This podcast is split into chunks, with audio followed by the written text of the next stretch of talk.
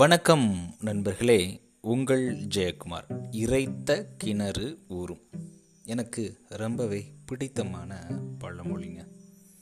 இறைக்கின்ற கிணறு ஊறும் இறைக்காத கிணறு நாரும் அப்படின்னு நீங்கள் தொடர்ந்து ஒரு கிணறுல இறைச்சிட்டே இருந்தீங்கன்னா அந்த இதில் தண்ணி ஊறிக்கிட்டே இருக்கும்.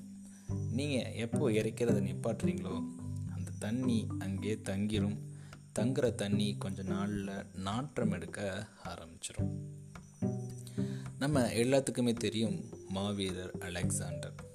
ஒற்றை குடையில் இந்த உலகத்தையே ஆட்சி பண்ணவர் அப்படின்னே சொல்லலாம். அவர் எங்கே போருக்கு போனாலும் கூடவே புத்தகங்களையும் எடுத்துகிட்டு போகிற பழக்கம் அவருக்கு இருக்குது ஏன் அப்படின்னு கேட்டிங்க அப்படின்னா அவருக்கு புத்தகங்கள் மேலே தீராத காதல்னே சொல்லலாம். ஒரு முறை போருக்கு போயிட்டுருக்கப்போ ரொம்ப நேரம் ஆகியும் நைட் ஆயிடுச்சு அப்பையும் தூங்காமல் அவர் புத்தகங்களை வாசித்துட்டு இருந்திருக்காரு. அதை பார்த்த படைத்தளபதி மன்னா என்ன நீங்கள் தூங்கலையா? அப்படின்னு கேட்க அதுக்கு அலெக்சாண்டர் சொன்ன பதில் இதுதான். தூங்குறதுக்காக புத்தகங்கள் நான் படிக்கிறதில்ல. என்னுடைய அறிவை வளர்த்து கொள்வதற்காக அதாவது என்னுடைய அறிவு மென்மேலும் ஊற்று போல் ஊறுவதற்காக நான் இந்த புத்தகங்களை படிக்கிறேன் அப்படின்னு சொல்லி சொன்னாராம். அலெக்சாண்டர் எங்கே போய் ஒரு நாட்டை கைப்பற்றினாலும் அவர் முதல்ல தேடி போய் கைப்பற்றக்கூடிய ஒரு பொருள் என்னன்னு கேட்டிங்கன்னா அது நான் அந்த நாட்டில் உள்ள நூல்களை தான். அதுக்கப்புறம் தான் அந்த நாட்டுடைய செல்வங்கள்லாம் அவர் சேகரிப்பார். இப்படி தாங்க ஒரு முறை ஒரு நாட்டை கைப்பற்றிட்டார் அலெக்சாண்டர். அப்போது அவர் தேடி தேடி அந்த நாட்டில் உள்ள நூல்களையும் கைப்பற்றுறாரு நூல்களை கைப்பற்றுவதுக்கப்புறம் அந்த நாட்டில் உள்ள தங்கப்பெட்டிக்கும் அவருக்கு கிடைக்கிது. அவர் உத்தரவிடுறாரு இந்த தங்கப்பெட்டியில் நான் கைப்பற்றிய நூல்களை எடுத்துகிட்டு வாருங்க அப்படின்னு சொல்லிட்டு கட்டளையிடுறார். மக்களுக்கெல்லாம் புரியல எதுக்காக இவர் புத்தகங்களை தங்கப்பட்டியில் வச்சு எடுத்துகிட்டு வர சொல்கிறாரு அப்படின்னு சொல்லிட்டு. அதுக்கு அலெக்சாண்டர் சொன்ன பதில் இதுதான். தங்கத்தை விட புத்தகங்கள் விலை உயர்ந்தது.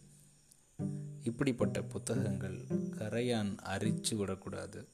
அதே மாதிரி நாம் புத்தகங்கள் படிக்கிறப்போ நம்மளுடைய அறிவு மெம்மேலும் வளரும் ஊற்றுப்போல் ஊறிட்டே இருக்கும் அப்படின்னும் அதே மாதிரி இந்த புத்தகங்களில் உள்ள அறிவு எனக்கு மட்டும் சென்றடையக்கூடாது.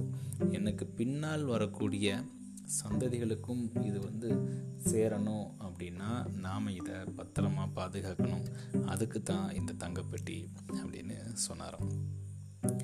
இதே விஷயத்தை தான் ஐயன் வள்ளுவனும் ரொம்ப அழகாக நம்மளுக்கு எடுத்துரைச்சிருக்காருங்க. தொட்டனைத்து ஊறும் மணற்கேணி மாந்தர்க்கு கற்றனைத்து ஊறும் அறிவு அப்படின்னு சொல்லிட்டு. எப்படி நாம் கிணறுல மண்ணை தோண்ட தோண்ட தண்ணீர் வருதோ அதே மாதிரி நம்ம புத்தகங்களை படிக்க படிக்க நம்மளுடைய அறிவு அப்படின்றது மென்மேலும் ஊறிக்கிட்டே இருக்கும். அது வளர்ந்துக்கிட்டே இருக்கும். ஸோ நான் சொன்ன மாதிரி தான் ஸ்டார்டிங்கில் நீங்கள் தொடர்ந்து ஒரு விஷயத்தை பண்ணிகிட்டே இருந்தீங்கன்னா அது நம்மளுக்கு வளர்ந்துகிட்டே இருக்கும். அதே இது தேக்கமாயிருச்சு அப்படின்னா கண்டிப்பாக அது நாற்றம் அப்படின்னு சொல்லக்கூடிய அளவுக்கு அது எந்த அளவுக்கும் பயன் இல்லாமல் போயிடும் நன்றி நண்பர்களே. மீண்டும் நாளை இன்னொரு பதிவில் உங்களை சந்திக்கிறேன். இறைத்த கிணறு ஊறும்.